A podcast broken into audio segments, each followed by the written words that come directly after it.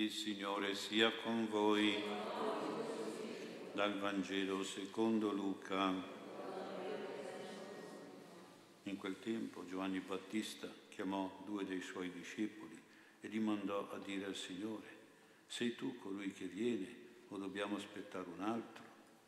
Venuti da lui, quegli uomini dissero, Giovanni Battista ci ha mandati da te per domandarti, sei tu colui che viene o dobbiamo aspettare un altro?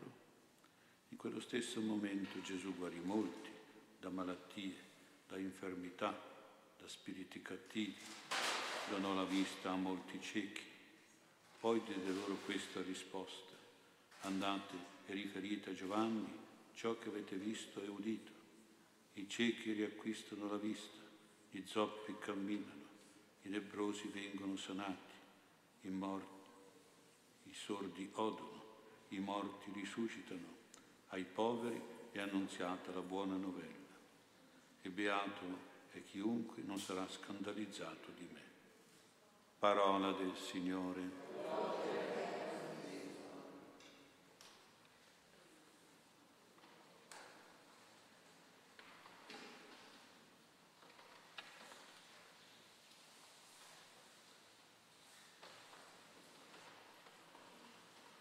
Sia lodato Gesù Cristo. Nel Vangelo incontriamo Giovanni Battista che si pone delle domande su Gesù, come sicuramente anche San Giuseppe si sarà posto delle domande. È giusto, è lecito porsi delle domande? Possiamo rispondere di sì. Entrambi, il Battista e San Giuseppe, avevano qualche motivo di perplessità di incertezza, di dubbio e di imbarazzo. Sei tu colui che viene o dobbiamo aspettare un altro? E San Giuseppe avrà pensato, come mai la mia sposa è incinta dal momento che non abbiamo avuto nessun rapporto e non vogliamo poi averne neanche da sposati. Per Giovanni le perplessità riguardavano il modo di essere Messia da parte di Gesù questo tipo di Messia buono e misericordioso non corrispondeva a quello che il Battista aveva preannunciato di lui, cioè il Messia giudice, il Messia condannatore, restauratore della moralità, della religione, della legge di Dio. Gesù si mostrava invece più interessato a una religiosità di un Dio che è padre, che è buono, alla moralità positiva della conversione e della salvezza. Per Giuseppe le perplessità riguardavano il modo con cui Gesù, il figlio, si era incarnato nel seno della sua sposa Maria, il modo povero e perseguitato del suo nascere a Betlemme, le vicende umili, normali del suo vivere in famiglia e al lavoro a Nazareth. E con queste esitazioni, queste riserve, un po' di insicurezza, un po' di dubbio, può essere entrato sia in Giovanni Battista come in San Giuseppe. Questo per dire che le perplessità sono normali, sono anche lecite, è giusto che uno si faccia delle domande, non tanto per indagare delle falsità, ma soprattutto per cercare delle verità per cercare una ragionevolezza, un mistero ed avere delle risposte, delle rassicurazioni per la propria fede. Quindi non è necessariamente una mancanza di fede il farsi le domande, ma può essere una ricerca di fede e questa ricerca è molto importante, la dobbiamo sempre fare anche noi. Può essere un approfondimento di fede, una crescita, uno sviluppo della fede. Vediamo infatti che sia Giovanni Battista che San Giuseppe hanno avuto delle risposte, hanno ottenuto dei chiarimenti, hanno sentito delle delucidazioni, delle spiegazioni e le hanno accolte. Le spiegazioni date a San Giuseppe le conosciamo, sono giunte attraverso la sposa Maria, certamente, ma soprattutto attraverso i sogni dell'angelo chiarificatore di questo mistero Sicuramente poi San Giuseppe è stato rasserenato e rassicurato e questa è una bella grazia che dobbiamo chiedere anche noi, la grazia di ricevere e di riabolare una fede forte, una fede sicura, una fede solida e profonda, una fede luminosa.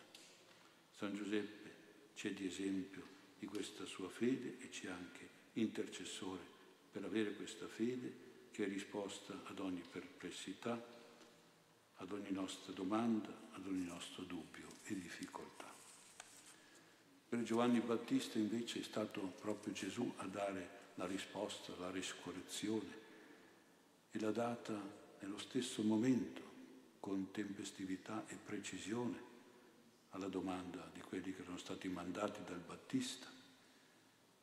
Era cercato, era circondato Gesù da una folla di malati, di infermi, di ogni genere, di maleficiati, di indemoniati, di ciechi. E Gesù li guarisce in quel momento, istantaneamente, subito, completamente. Ecco dunque una prima osservazione, Gesù non risponde con le parole, ma con le opere, con le opere divine. Questa prima sottolineatura ci deve convincere dell'importanza delle opere, l'importanza delle azioni, dei fatti che si vedono e si odono, si toccano con mano e ci toccano nell'anima e nel corpo. Anche San Giuseppe era un uomo di poche parole, ma di molti fatti, di molte opere il suo lavoro di falegname, di fabbro, lo vedeva sempre impegnato, sempre operativo, sempre attivo. Perché oggi la tentazione di essere dei, come dei politicanti, parolai inconcludenti è forte, come pure di essere dei pigri, degli assenti, degli inefficienti, degli indifferenti.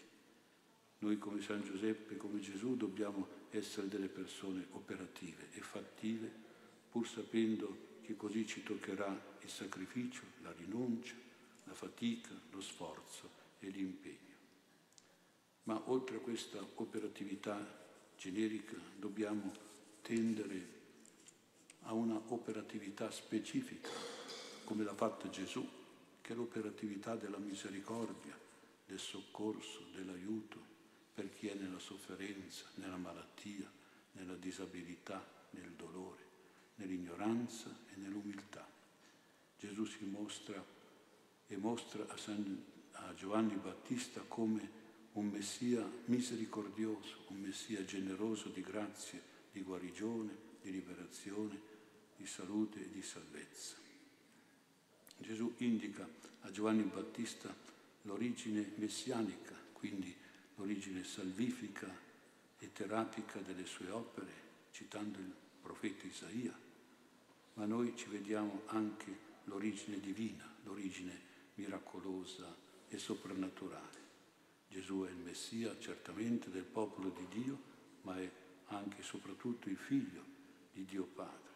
Questa origine è unica e tipica di Gesù, ma a noi spetta poi il successivo sviluppo, quello di diffondere e di far crescere le opere terapeutiche di Gesù, le opere esortative, messianiche, divine, caritatevoli e carismatiche del Signore Gesù.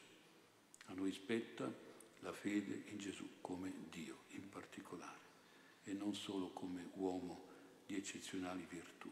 Anche purtroppo nella Chiesa la predicazione su Gesù come Dio è stata messa un po' in secondo piano. Si parla di Gesù come di un uomo eccezionale, di virtù, un uomo tra i grandi di tanti altri uomini, nel Pantheon degli uomini grandi c'è dentro Gesù, come un uomo però, e non come Dio. Forse si sta esagerando su questa sottolineatura umana del Signore, dimenticando la sua vera, prima, importante, fondamentale natura, che è quella divina di Dio. E poi a noi spettano le opere di misericordia e di carità, le opere dell'assistenza, della solidarietà, della provvidenza, della sanità, come sono le opere che provocano e ottengono la prova dell'esistenza di Dio, del Dio Gesù. Ci spettano nel senso che ci competono, ci coinvolgono, ci impegnano con responsabilità e con generosità. Anche per realizzare queste opere dobbiamo chiedere l'aiuto e l'intercessione di San Giuseppe, che è proprio il santo operatore, il santo lavoratore, il santo realizzatore del bene. E termino con due note un po' di attualità, sempre nella prospettiva di San Giuseppe. La prima nota è quella che dobbiamo stare molto attenti a un possibile inganno di oggi, molto diffuso, molto frequente, purtroppo anche nella Chiesa, si chiama fratellanza, fratellanza umana. La fratellanza è diversa dalla fraternità cristiana. La fratellanza è soltanto un sodalizio umano, è una comunanza terrena non ha nulla a che fare con la fraternità, perché la fraternità si basa sulla paternità di Dio, si riferisce alla paternità di Dio, è un atto di fede in Dio Padre, di fratelli, perché figli suoi. La fratellanza invece, la fratellanza umana, è un orizzonte umano e terreno, è una dimensione di persone, di popoli senza Dio o con un Dio uguale per tutti, indifferenziato, accomunati da comportamenti di umanità, di libertà, di uguaglianza, di consonanza, di fedi e di ideali, di accordi politici e sociali. Popoli e persone che sono in questa fratellanza, che non è la fraternità.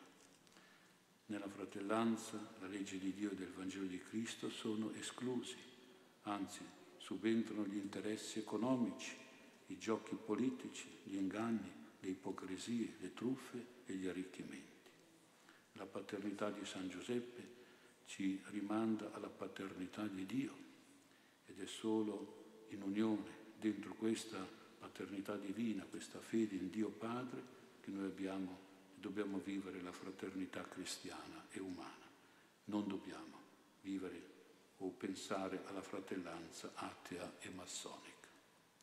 E infine, secondo pensiero, seconda nota, dobbiamo stare attenti a un possibile errore che potrei chiamare così la sussidiarietà. Sussidiarietà educativa, pedagogica, che porta i padri e anche le madri a sostituirsi ai figli, a essere ausilio in tutto e per sempre per i figli, facendone dei figli pigri, dei figli raccomandati, dei figli sistemati, dei figli demotivati, dei figli disistimati di se stessi, dei figli poltronisti, fruitori di redditi di sussidi. Perché succede questo? Perché i genitori non gli fanno mancare mai nulla, invece dovrebbero fargli mancare tante cose perché questi genitori sopportano, supportano i figli in tutto, si fanno in quattro, come si dice, per aiutarli, come se avessero sempre bisogno di loro come maestri di sostegno. In questo modo si mortifica e si trascura l'impegno dei figli, la loro energia, i loro talenti, la loro forza, la loro curiosità, le loro capacità di riuscire di vincere, di conquistare, credere in se stessi e di avere autostima, di essere capaci di sacrificio, di fatica, di imparare e di sbrigarsela da soli, diventando forti, maturi, responsabili, attivi e operativi. Ecco, questo è piuttosto il grave rischio che c'è oggi. Gesù nella bottega di Nazareth è stato cresciuto da San Giuseppe non in modo sussidiario, ma in modo primario favorendo la sua autocrescita, la sua autostima, la sua autonomia, la sua autorealizzazione al massimo del premiato e del premierato. Per queste grazie preghiamo San Giuseppe in questo tempo di avvicinamento al Natale, vissuto da San Giuseppe come padre in attesa, con Maria, madre in attesa della nascita di Gesù.